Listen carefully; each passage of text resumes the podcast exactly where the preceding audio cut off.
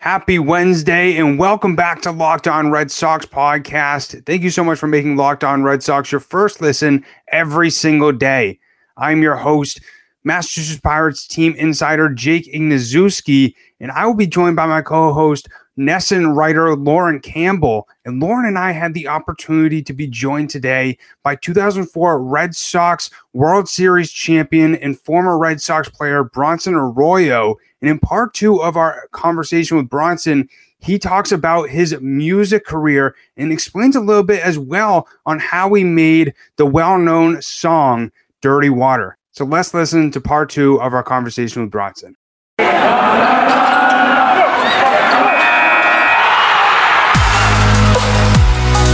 Are Locked On Red Sox, your daily Boston Red Sox podcast part of the Locked On Podcast Network. Your team every day.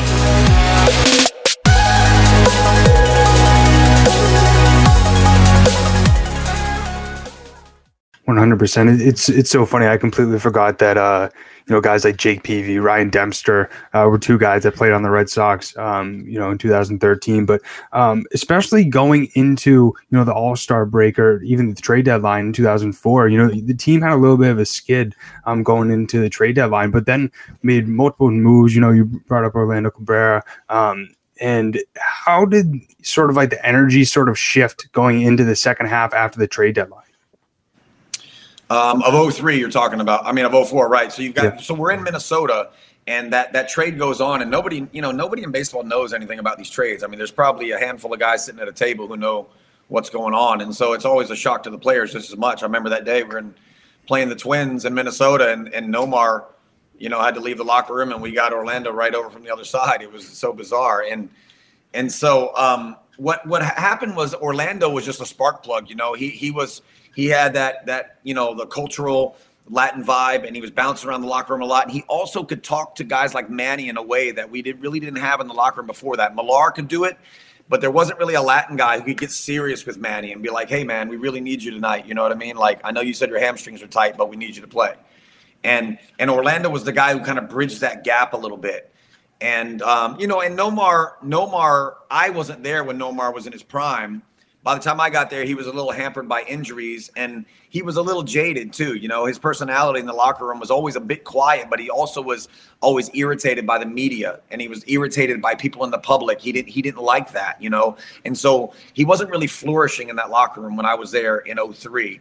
And so to get Orlando in 04, we didn't really know what his play was like. I, I, didn't know, you know, right off the bat how how vital he would be being so scrappy at the plate and being a very intuitive infielder, you know, and um, but we just knew that you were gonna, you were getting a personality, you know what I mean, that was going to be probably a little more upbeat. And and as time went on, if you watch those series, you know, as as the season's ending and we go into the playoffs, I mean, Orlando was as big a part of that uh, run as anybody on the club. Makes sense. Yeah, that's that's also so good to hear. Um, and shifting kind of away from baseball, what people may or may not know is that you also are a musician and that you you play guitar, you've had albums, um, and I think that it kind of people kind of forget that maybe athletes have hobbies outside of of sports and kind of makes them a little more human and makes them like oh hey like i can relate to this person outside of baseball was music something that you always wanted to pursue or was it kind of baseball first and then music? Yeah, it was baseball first. You know, I, I played t-ball as a five and six year old kid. I grew up a little strange. My father was my father and all his friends down in Key West were into this powerlifting thing, which was squat, bench, and heavy. Really, you know, competing on like a state level. You know, and they were always coming home from work. They all did construction work, and these guys were benching 450 pounds, squatting 650. And so I observed that as a kid. And when he realized how um, naturally gifted I was with hand eye coordination. He wanted to put me in the weight room. So I grew up very strange where I'm six, seven, and eight years old, and I'm pushing really heavy weight in the weight room all through high school. Um, and so, so that kind of uh, ask me the question one more time. You, uh, oh, was it something? Was music something you always wanted oh, to pursue? Sorry. Like, was it music, so, so, baseball? So baseball was first, and I didn't really think about music at all. Although my grandmother down in Key West was a music teacher, and there was music in the house every night, uh, like an orchestra being played, cellos and violins and everything. But I it, I didn't gravitate towards it. But I was 22. I was in Double A, with the Pirates, and somebody gave me an acoustic guitar. And right about a year before that, I started singing karaoke a little bit, like Red Hot Chili Peppers and Stone Temple Pilots. And people were saying to me, like, oh, that sounds pretty good. And so I, I got this guitar and I thought, I want to see if I can make this thing go. And so I just started teaching myself. And really quickly, I realized it was the only thing in my life other than baseball that made me feel like, um, you know, I couldn't put it down. And so the music thing is a slow turn. This is 1998 when I get, or 99, I get the guitar in Altoona, Pennsylvania. And so it's probably 2003, my first spring training with the Red Sox. I play at an open mic night. It's me, my agent, and uh, a, an 18 year old Jon Lester. Oh my goodness. and it's us three in a little restaurant right there in, in the middle of Fort Myers. And I play two or three songs and we're rotating of the people who are in there playing. And that was the first time I'd ever been in public and played the guitar. And slowly it just turned into, um, you know, wanting a little bit more out of it. But I can remember in the early days, even in Pittsburgh, sitting on my rooftop in downtown Pittsburgh and being like, I don't know what I'm going to do with this thing. And I know somebody's going to listen to me one day. I don't know if it's going to be 10 people in a bar or if it would be at a show. But I felt like that I was going to manifest, you know, playing music for people. And, um, you know, and I just kept at it and kept at it and kept at it. And over time, it just becomes more and more of a thing because you get better at it. And there's so many layers to it. It's, it's just like pitching.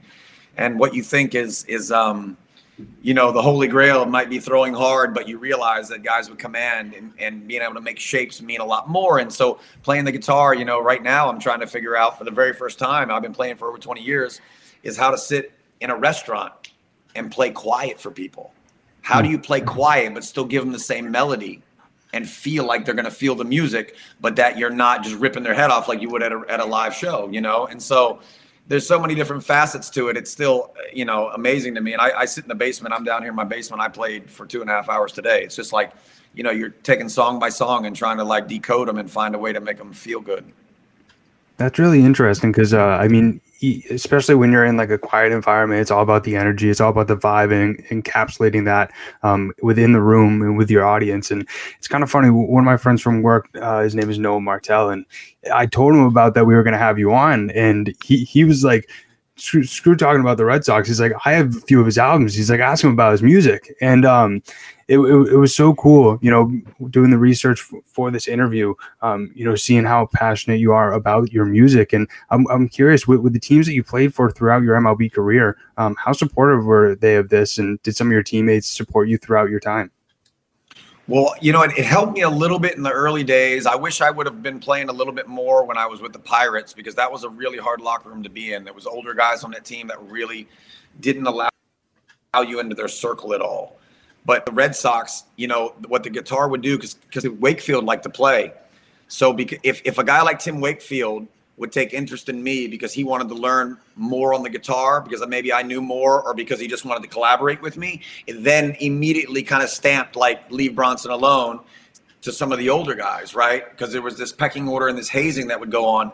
And so it, it, it gave me a little bit of a foot in sometimes and especially late night at the hotels you know if people found out you could come to a room and entertain people for a little while you know, it, it would it would take the edge off you being a young guy and being kind of pushed out of the inner circle. So um, that was great in the early years. And then by the time I got to be, you know, seasoned and be in Cincinnati, um, you know, then I started playing real shows out and stuff.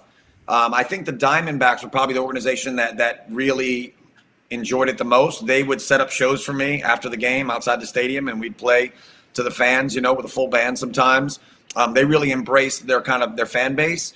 Um, when I was with the Red Sox, Theo actually made me he made me stop playing. We hope you are enjoying our conversation with World Series champion Bronson Arroyo. We will get you right back to our conversation in our second segment of Locked On Red Sox. As always, thank you for making Locked On Red Sox your first listen of every single day. But I want to tell you about Built Bar. You know me by now. You know how much I absolutely love Built Bar. And now that it's the new year, that means some New Year's resolutions are starting to kick in. And if yours is about getting fit, maybe eating a little bit healthier, make sure you include Built Bar in your plan. Built Bar is the best protein bar that tastes like a candy bar. Doesn't have that chalkiness, maybe that cardboard taste that some other protein bars have. and it makes it easy to stick to your resolution because it tastes so good. You will want to eat it, unlike those other protein bars, like I said, that can be a little chalky, a little cardboardy, maybe even a little waxy. It's just not good. Built Bar is not like that at all.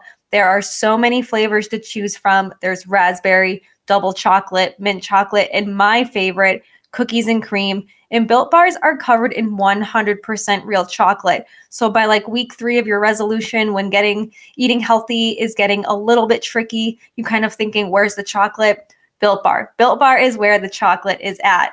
And we have an offer for you. Go to built.com, use offer code LOCKED15 for 15% off your order.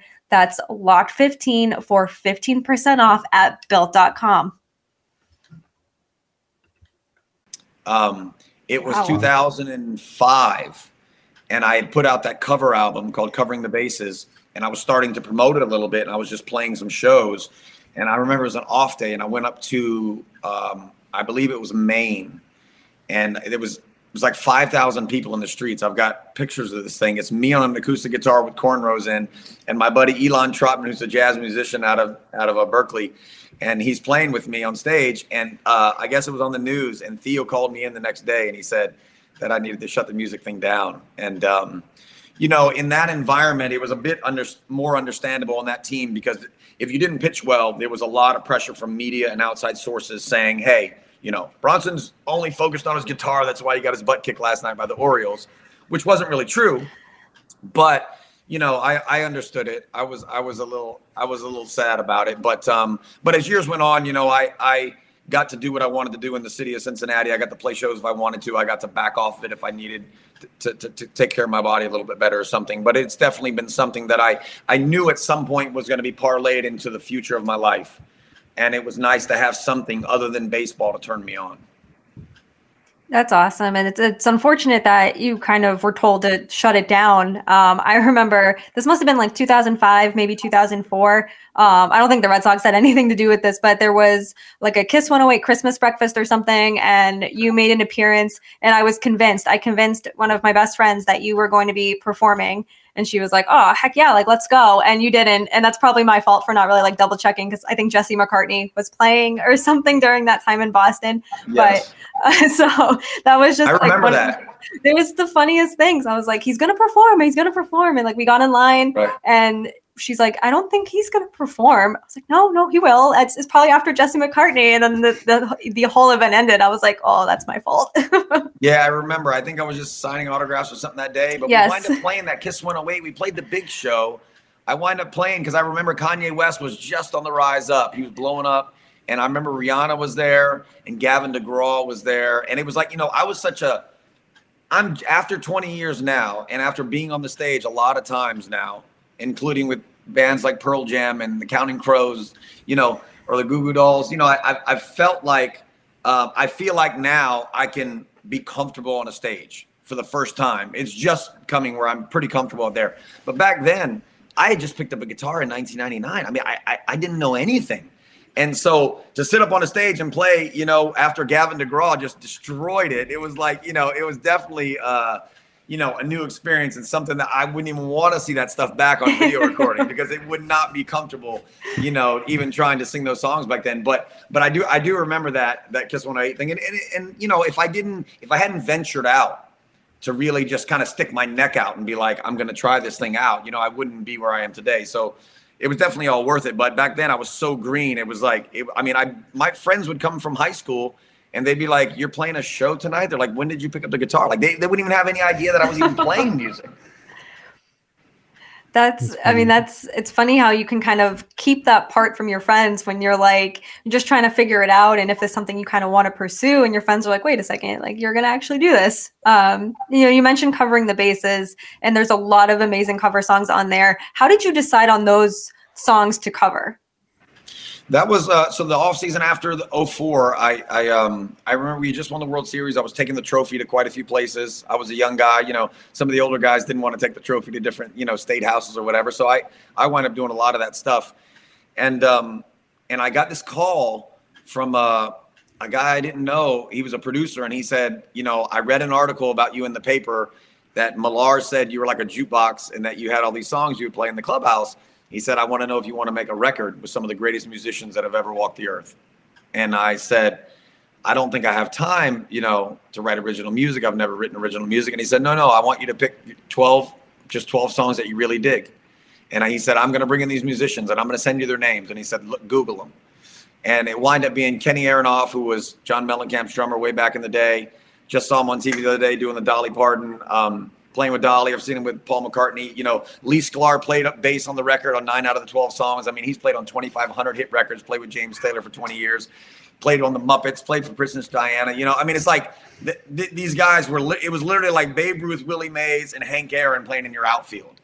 And um, I just went to the studio in Calabasas. I said yes to it, and um, those were just 12 songs that I was digging at the time, or that I had started singing and messing around with. And I was also trying to, you know, I was also trying to make the record a little bit. Uh, you know, I loved 90s rock. It's what got me into music. So I was trying to make sure that the the record kind of from front to back felt like it was you know cohesive, and so a lot of the songs were all from that genre. But um, but that was to this day I listen to that record and I'm still proud of it. And that was also in a time when I didn't know a lot about playing music, but but the the band was so good is all I had to do was do the vocal parts and and it was going to turn out well because they were you know amazing musicians. BetOnline has you covered this holiday season with more props, odds, and lines than ever before as football continues is March through the football bowls season and the pro football playoffs. BetOnline remains your number one spot for all the sports action this season. Head to the website or use your mobile device to sign up today and receive your 50% off welcome bonus on your first deposit. Just use our promo code locked on to receive your bonus.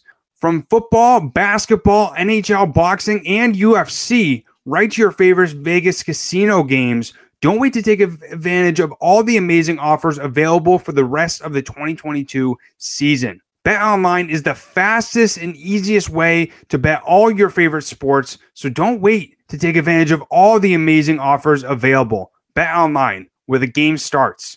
Now, I hope you guys enjoy the rest of Lauren and I's conversation with Bronson Arroyo. That must have been incredible for you, especially as, as somebody. I mean, you you mentioned um, j- just being able to find that passion in music and sort of connect it with baseball. Um, but I was I was wondering, um, take take us a little bit behind of the recording of "Dirty Water." Did, did you uh, have involvement in that song? Yeah, so the "Dirty Water" one came. Uh, the producer of the record, he he he basically wanted to, uh, you know, he wanted to throw kind of like a um, something to the New England area and be like, you know, people love this song. It's an old song. It feels like it's it's part of the city. It's it's the history of of New England. And so we wanted to do the song, but I, I didn't want to do it exactly like the Standells. I think we changed the key for one because it didn't really fit my voice, and two, I wanted it to feel um, just a little different, especially in the parts when when they were just they had this part in there where it was either a saxophone was playing or there was just some talking going on. You couldn't tell what was going on, and I really didn't want to do the part. So we were kind of brainstorming, and he said, "Why don't you bring in some of the your teammates and see if we can just kind of like you know we'll just talk around a microphone and see if some of the things that come out of you guys will fit the bill." And so I got I got Johnny uh, Damon, it was Lenny DiNardo and Kevin Youkilis. They agreed to come down, and um, you know we just sat around a microphone and they just played the music in the background, and we just kind of like threw ideas off each other for about you know 30 minutes, and then they just kind of chopped that up. And the funny thing is that that would have been you know, for me, it would have been the last song that I would have. If you said like name the twelve songs in order, favorite to, to least favorite, I would have put it last because it wasn't really a song that I chose, and it wasn't something that I was really listening to in my you know in my 15, 16, 17 year old years.